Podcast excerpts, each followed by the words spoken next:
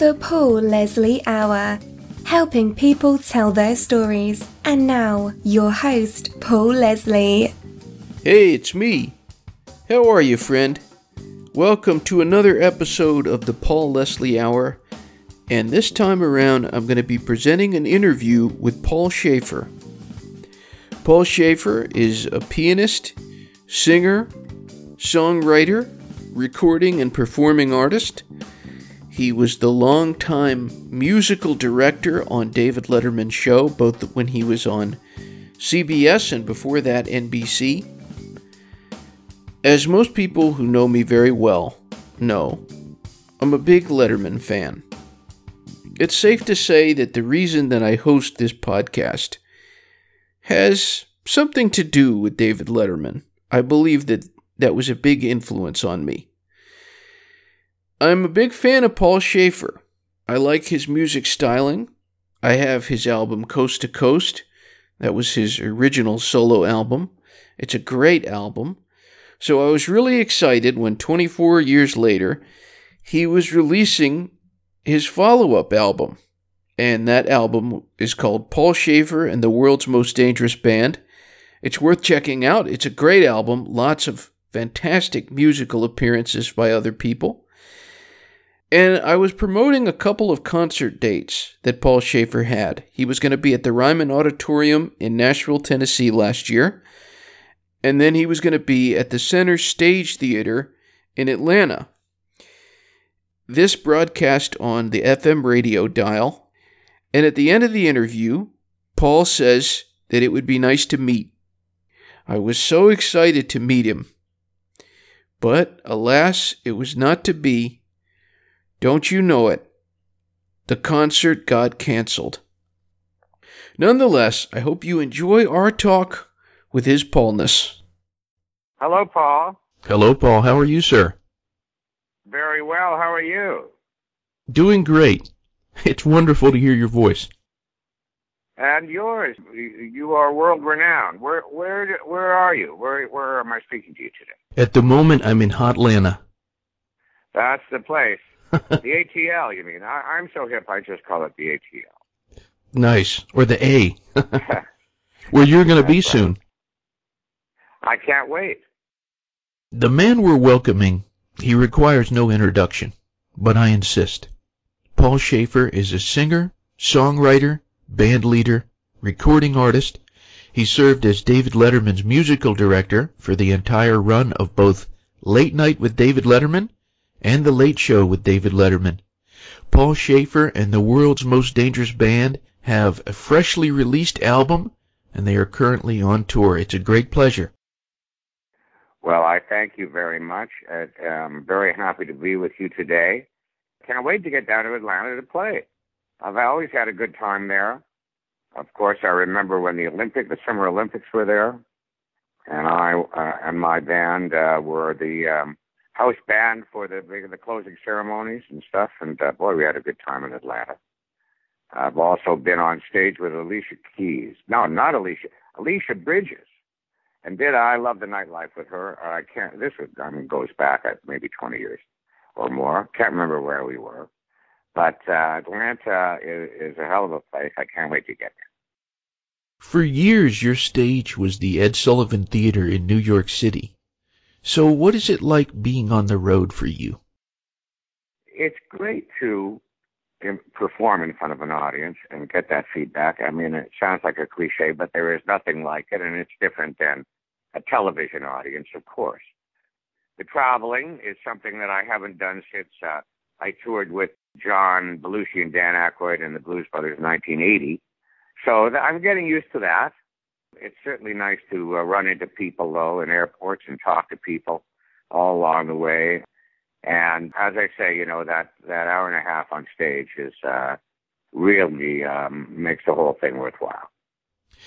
You've been playing with so many of these musicians in your band for many years. You've been loyal to them, they've been loyal to you.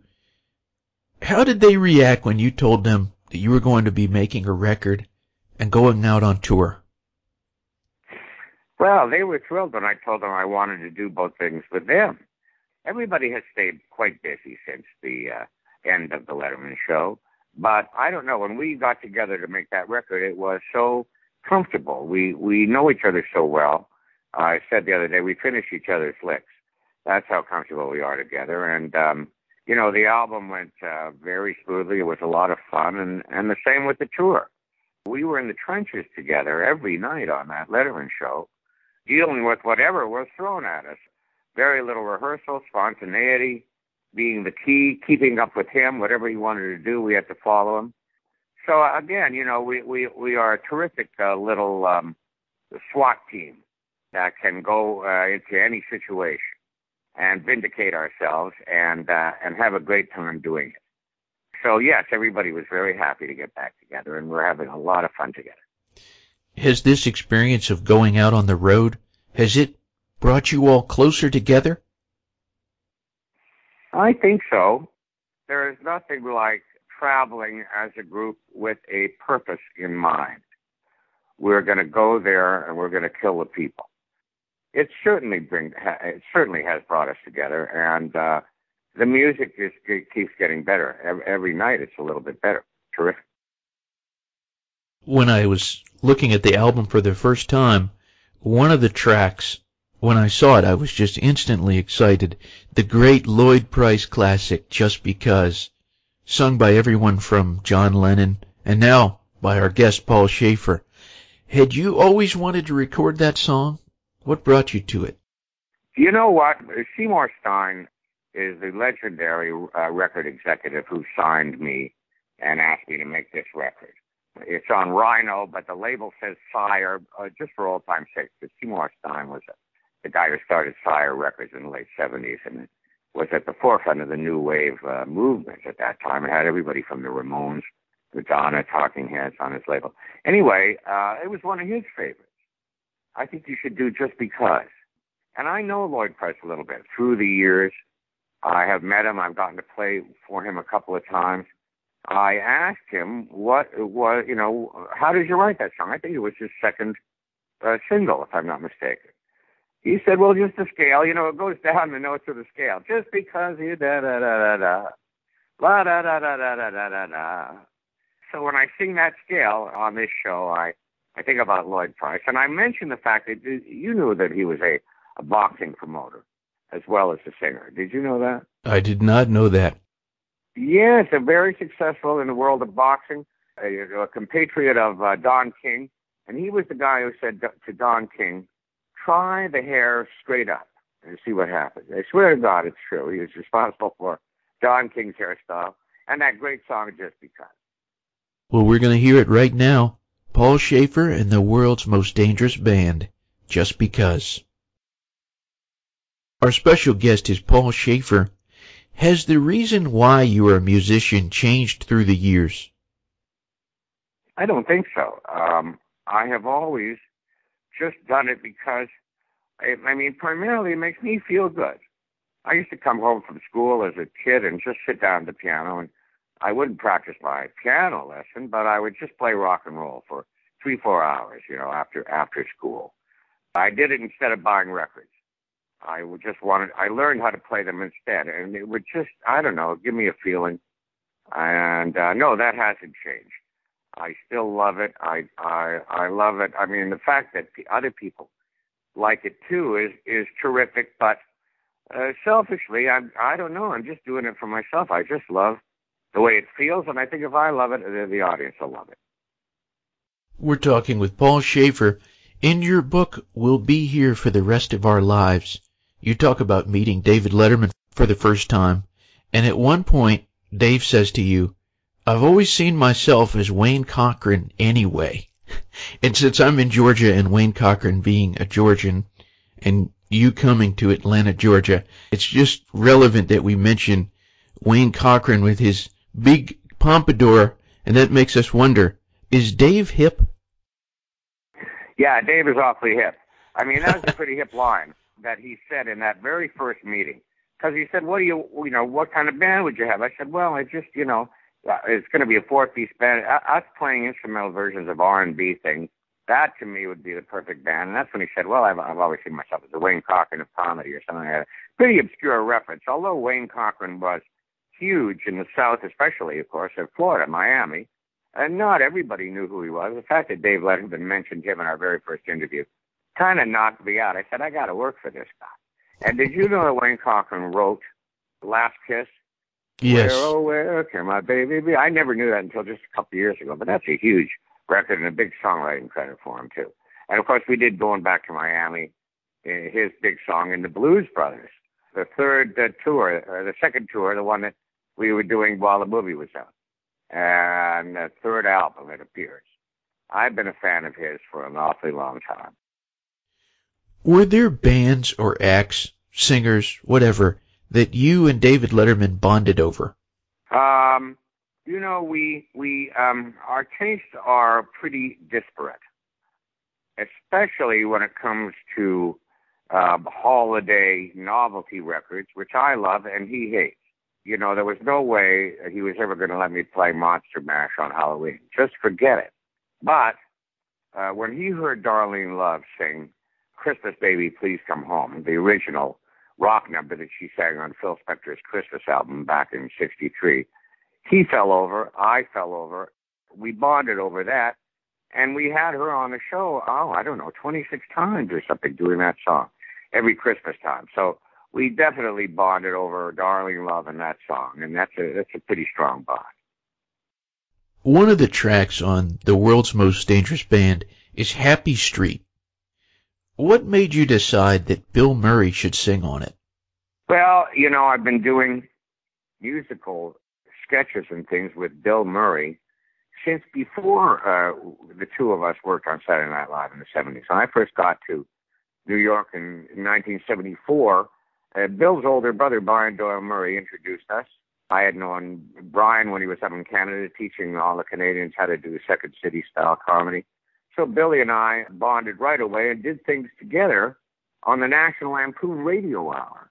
Uh, he sang a song that I wrote with a bunch of other people called the Kung Fu Christmas, one Christmas. But you see how I love uh, uh, holiday novelty records. This is a parody of one. What if the Stylistics recorded a Christmas song? Uh, he did a bang up job of that, but he's always singing for humorous reasons. And I just thought, you know, he loves to sing we had done uh, together uh, the Bill Murray Christmas special for Netflix, a very Murray Christmas. And it was all wall to wall singing, him singing song after song. I said, I bet if you take him into a real recording studio, give him a little time, he will really be able to sound good. And he does, you know. Uh, we traveled down to uh, uh, South Carolina where he lives. We, we went into the studio, spent all afternoon, and he worked very hard on this vocal, and he really does sound great and he did me uh, just a really nice favor to sing this song, which is one of the few original songs on the record. We we put it together. I, my producer Richard Goddard, Richard's wife, and, and Alonzo, our engineer. The four of us wrote this for Bill, and I just I just think it's cute. And there's a video that goes with it. He and I animated on the street, walking down Happy Street together. Um, it makes one feel good. Absolutely. He seems like he's absolutely a free person. Well, he's hard to track down. you never know if he's in Morocco or now he's got a classical music project. I think I emboldened him with this Happy Street thing. He's doing a thing now with a with a, a sort of a chamber quartet in which he's singing. So yeah, free free is right. Free uh, and he can do anything. He's just one of those monster talents that can actually do anything. What is the biggest compliment someone has ever given you? Well, uh, you know what comes to mind? Um, my absolute idol is James Brown from Augusta, GA, of course. And he inspired me as a kid and, and continues to, to do so even though he's not with us anymore. I listen to his records. Boy, I just say that's how it should be done. And after he did the Letterman show back in 82 and, and just killed everybody. He did it a number of times more, including one time when he, he sat in with me and my band for the whole show, doing all his hits. And Letterman said to him, Are you the hardest working man in show business? And he said, I thought I was until I saw the way Paul works. Well, that's pretty good. that is the best compliment I ever got. There's this chapter in your book or not chapter, but passage in We'll Be Here for the Rest of Your Life. It's just a poetic, poetic thing where you're talking about the spiritual properties of music. You say music is my muse, my soul, my salvation. It pays the bills. It lights my way. Always has, always will. I just, I love that little passage. When was the last time for you that music saved the day?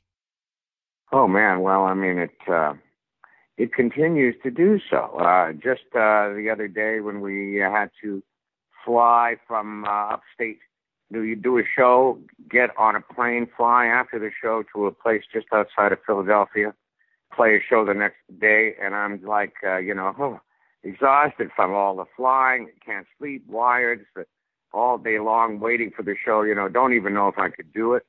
No energy left. Get on stage, first note, bang, I'm back. I'm alive. Music saved the day again. It does. I mean, it, it consistently does with me. Uh, so that's just one example. What advice would you have for someone who's going through a rut or a funk, the bad kind of funk? Yeah, um, I mean, I'm not. Uh, I don't know what to say to somebody who's going through a. I mean, life. Life has its twists and turns. One finds that uh, things happen for a reason. I believe it. Not everybody does. Oh, you hit me with a tough question. you can't just say, "Hey, sit down at the piano, play a song." Oh, things aren't that that aren't that simple. God is good though, and, and He has a reason for everything. That, that's all I can tell you. How does Paul Shaffer define cool? Oh man, I don't know. Uh, some people have it, some people don't. I continue to try to do an imitation of a guy that has it.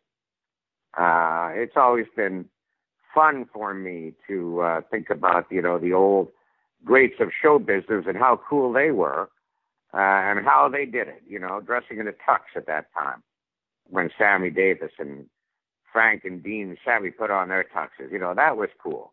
That doesn't uh, seem to work that way anymore. Cool certainly is uh, temporally uh, tied, you know. As Tower of Power said, what's hip today, uh, tomorrow may be passe. Uh, that's certainly true. Hard to uh, keep up with it. I just know I've I've got to quote my friend Martin Short, who said, "The trick is to try to be less like Kylie and more like Kendall," and that's what I try to do every day. As we wrap up here, I would kind of give you the stage for our audience out there. What would you say to them? If I were on stage in front of them? Well, the stage of this radio show. Oh, what do I say to the audience right now? Well, yeah. just, you know, th- thrilled that you've been listening. Everything I said was true, except maybe that part about uh, Kylie. I like her too.